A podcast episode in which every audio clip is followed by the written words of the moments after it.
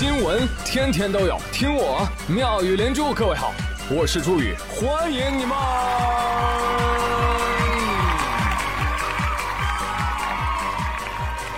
谢谢谢谢谢谢各位的收听啦。哎，不是去年才过的七夕吗？怎么今年又要过了？对呀，谁说不是呢？啊，哎，那要是不过七夕不送礼物判几年？啊，无期徒刑是吧？没有妻子啊。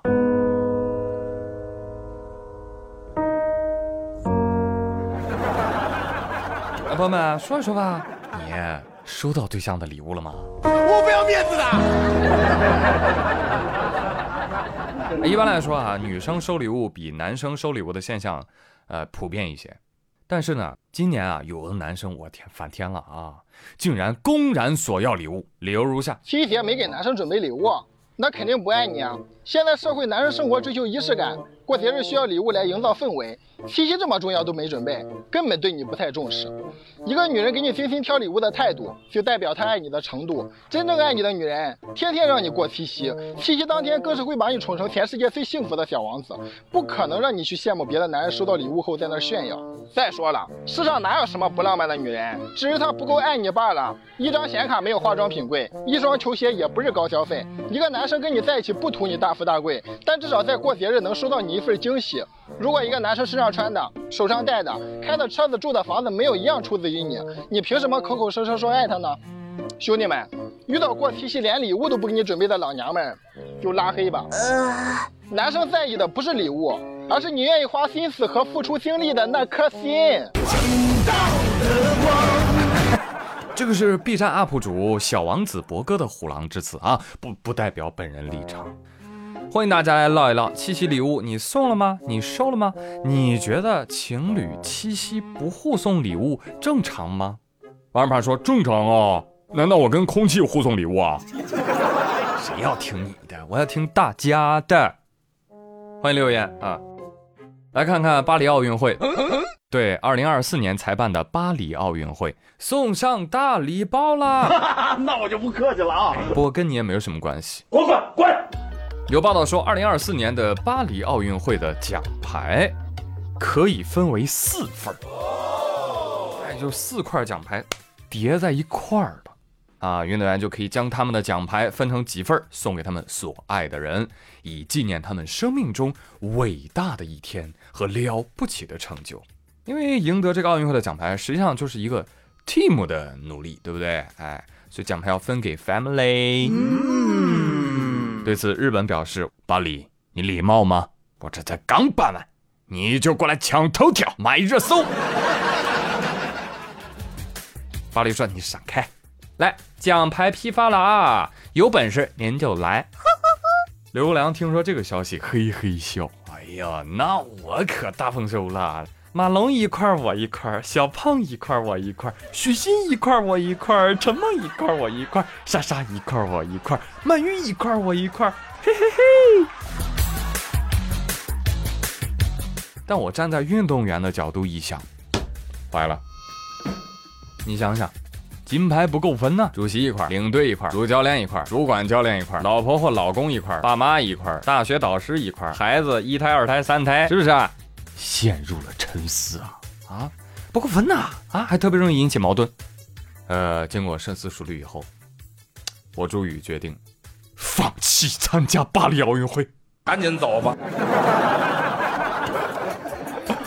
听说本来有相声这个项目的，本来打算参加的，哎呀，不去了啊，不去了。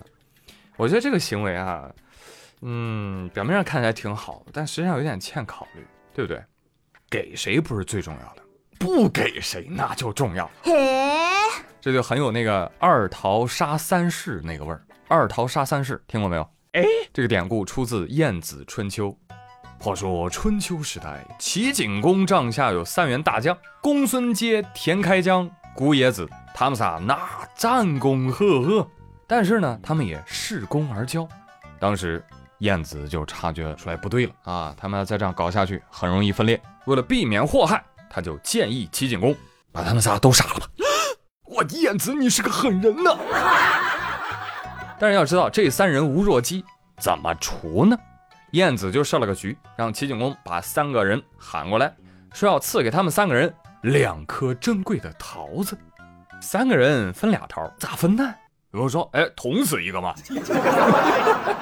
燕子就说了，来来来，你们仨比比功劳啊，功劳大的就可以取一颗。然后公孙接、田开疆他们俩就先吹了啊，吹完之后各自拿了一个大桃子。这个时候古冶子不服气啊，哎，凭什么我功劳最大，凭什么不给我桃子？气得拔剑指责二人，同时也述说了自己的功劳。那公孙接、田开疆一听，哎呦，我们好像还真比不过他，太羞愧了，太羞愧了！来，拿剑来，我要自杀！啊！古冶子一看，我擦嘞，我把这俩人喷死了！我嘴咋那么欠呢？哎呀，羞杀我也！于是也拔剑自刎。这、啊、是两桃杀三士的典故啊，有点扯远了。呃，意思呢就还是那个意思，给谁不给谁呀、啊？这是个难题，是不是、啊？但是我跟你讲啊，有人有办法。说来听听。出生于名古屋市的日本垒球选手后藤希友，他带着金牌向名古屋市长河村隆之报告本次奥运会的成绩。然后呢，这个后藤希友啊，还为市长挂上了金牌，以表敬意。但是没想到啊，没想到这个河村隆之这个市长，他说：“哎呦，好重啊！”然后他突然摘下了口罩，我来看看是不是纯金的啊！用力咬了口金牌，假的，镀金。给你给你给你！哎，擦都没擦就把金牌还给了后藤希友。很快，这个画面通过电视台播出去了。名古屋市广听课接到了四千一百一十九件投诉电话，啊，日本网友都骂翻天了。我们天天防飞沫，你还给人抹唾沫？恶臭，滚蛋！国家委会说：“哎呀，大家都息怒啊，小, 小意思，小意思。这位冠军啊，金牌啊，我们给你换新的。嗯，真不错。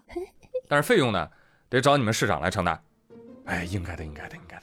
我觉得不仅金牌需要换啊，市长也可以换一下嘛。不然用这样的方法是吧？这市长还获得了一块奖牌呢，你说。”这应该是历史上第一位成功获得奥运金牌的非运动员了吧？我呸！学到了，学到了。下次见到金牌，朋友们扑上去就咬啊！奥组委说：“怎么可能？怎么可能让你们发现这个漏洞？咬过的那块金牌早就收回来啦。”哦，这位市长，竹篮打水一场空。早知今日，何必下嘴？人运动员啊，他跟你意思意思，让你感受一下他挂你脖子上的。你别看他当时在笑，那说不定心里面在痛骂啊，给了，喝那呀乐。所以说啊，这个嘴啊，还是不要太欠，因为嘴欠的后果很严重哟。网上有一个小哥哥从冰箱里面拿出了一块冻鸡肉，想要化冻呢，没想到这个时候吸引来了一只、啊、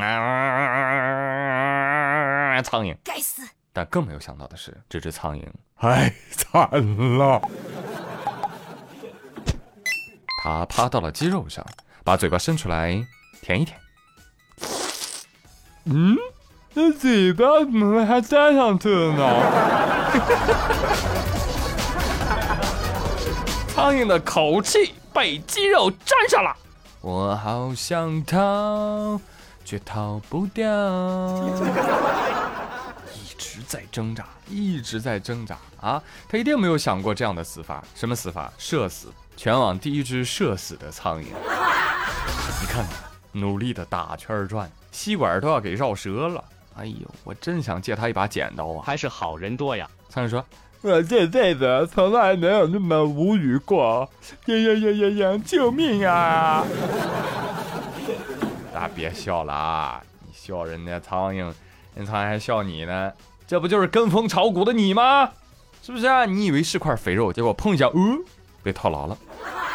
哎，通过这个实验，大家知道为什么冬天没有苍蝇了吧？哎，都搁外面舔栏杆呢！救命啊！哎呀，呵呵所以苍蝇啊，就没脑子。你要说动物中的自救大师，还得数猪。二月七号，河南安阳。应急救援协会在打捞动物尸体的过程当中，看到了在远处由大量漂浮的玉米杆儿组成的小岛上，有两只小猪啊在上面漂流存活。救援人员说：“哎呀，这两只小猪啊，漂了十七天了，饿得皮包骨啊。看到人的时候啊，就往船边去蹭，求生欲望特别强。”是了，很厉害啊！少年屁股的奇幻漂流，网友都在为他们叫好。勇敢猪猪不怕困难。好像看这样子，应该是朱千强后继有猪了。我跟你讲，这种动物啊，它就很有灵性的。我跟你讲，你把它救回来，它会报恩的啊，它会变成五花蹄、膀腱子、前后腿，报恩的。快快快快，赶紧上船啊！还看吧，两个孩子饿瘦的，赶紧多吃点啊，胖了口感才好。同时，这也再次证明了。大家平时一定要多吃胖一点啊，别整天减肥减肥的，肉到用时方恨少啊啊！那关于自救，我们人类啊也有杰出代表，接下来介绍大家认识一位。前两天，湖北襄阳，两名男子驾车行驶途中，因为车速过快，操作失控，这车呀、啊，唰，直接就冲进了路边一处水塘里。不好啊！水塘呢不深不浅，刚好没到车顶。然后呢，其中一名男子就游出去找人救援去了，而另外一名男子呢，就愣住了。哎看，哎呀，这有人去喊救援了，那我搁这闲着也是闲着呀，那不如钓会儿鱼了，正好车上带鱼竿了。于是他就坐在车顶，拿出鱼竿钓鱼，车不车的无所谓，但是钓鱼佬永不空军。啊，救援赶到，哎，你们再等会儿，等会儿再来救我啊。我钓鱼位置太好了，这个三百六十度还没有人跟我抢，你等我钓条胖头鱼上来犒劳大家啊！这真是心中有海，哪里都能甩杆啊！但是拿汽车打窝的，我还真是第一次见。牛批兄弟！哎，听我节目的粉丝们，平时上路啊，长点心，慢点开啊，不然的话，不然得给你烧东西啊！知道吗，朋友们？中元节快要到了，值此传统佳节，我们的殡葬市场上推出了全新力作，这是什么呢？防护三件套：纸口罩、纸消毒液、纸额温枪。您这不疯了吗？这不是？这不烧点疫苗过去吗？多新鲜呢！哎，对，还得再烧烧台手机啊！你不然串门没绿码，进不了小区啊！不要。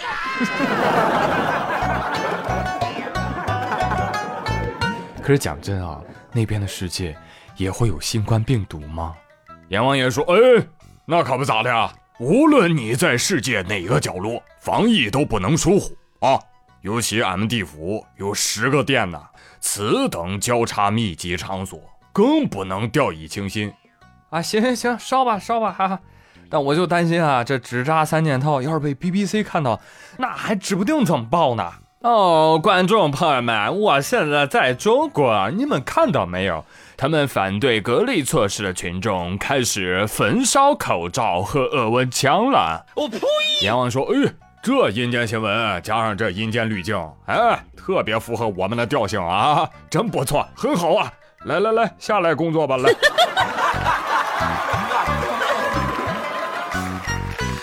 好了，朋友们，以上就是本期妙连珠的全部内容。我是朱宇，别忘了参与话题互动哦。咱们下期再会 ，See you。传下去，听说转评赞三连的人都长得特别好看。传下去，听说转评赞三连的人都能中五百万。传下去，传下去，传下去。